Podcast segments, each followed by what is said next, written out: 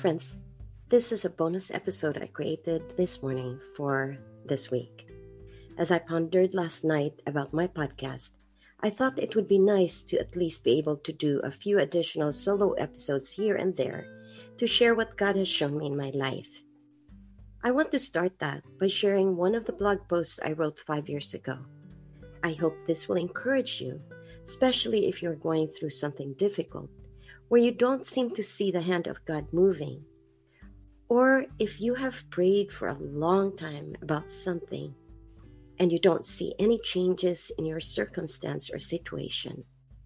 I hope this will encourage, uplift, and inspire you. It is based on Matthew 19 26. But Jesus looked at them and said, With man, this is impossible but with God, all things are possible. It is the story about Peter walking on water. I don't know if you're familiar with this story, but when I think about the story of Peter walking on water, I am often reminded of the more obvious lesson. Peter's failure to keep his eye on Jesus caused him to begin to sink. This is a very important teaching but I want to rewind the story and go back to the very beginning. So let me do that by reading Matthew 14 22 to 30.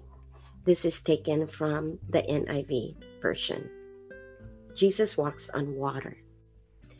Immediately, Jesus made the disciples get into the boat and go on ahead of him to the other side while he dismissed the crowd.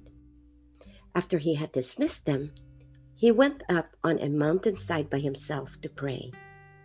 Later that night, he was there alone, and the boat was already a considerable distance from land, buffeted by the waves because the wind was against it. Shortly before dawn, Jesus went out to them, walking on the lake.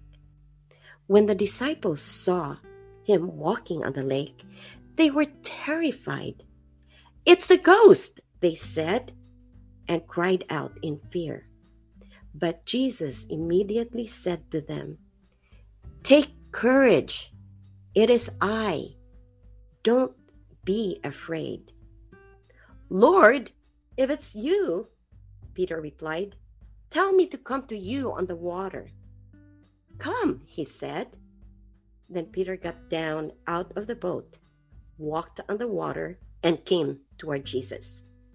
But when he saw the wind, he was afraid and beginning to sink, cried out, Lord, save me! Jesus allowed Peter to see his miracles. How many of you have seen the wind? He was allowed even to see the wind. I don't know if you are familiar with a poem by Christina Rossetti and I remember we used to recite this often in primary school. Who has seen the wind? Neither I nor you. God equipped Peter with the ability to go beyond his humanity, to see the impossible become possible. It is our God who creates possibilities of impossibilities. Nothing is too hard for him. Nothing is impossible for him. Growing up in a strict family, my siblings and I were always told by our parents to look at the person who was addressing us and look at that person in the eye. Not keeping our eyes locked in with the one who was talking to us was disrespectful and could also mean we were hiding something or not telling the truth. I've always taught my students the same thing to look at their audience and establish eye contact when they do presentations or even when they are talking to each other. I also have them look at me when we are having a lesson or discussion. It validates their interest in what we are doing and it makes me see the depth of their understanding where our focus is is important. I am sure a lot of us have heard the profound saying, the eyes are the windows to one's soul. In our main verse, it says, But Jesus looked at them. Jesus looked at them. He showed them they were important. He also wanted them to focus on Him, to establish that relationship with Him, and to show their readiness to engage with Him. I could just imagine what it felt like to gaze into Jesus' eyes. Moses in Mount Sinai was not allowed to see God as he wanted to. But here, Peter and the other disciples are given the chance to see a glimpse of God as revealed in human flesh through Jesus. What a privilege!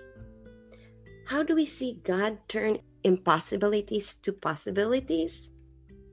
We must gaze into His eyes. We need to keep our focus on Him.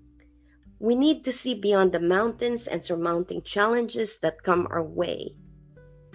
We need to not look at the wind. We need to maintain our gaze and look into God's eyes. God's eye is always on us. For it says in Hebrews 4:13, nothing in all creation is hidden from God's sight. Everything is uncovered and laid bare before the eyes of him to whom we must give account. So we need to do the same with our eyes and keep it focused on him. Have a blessed day.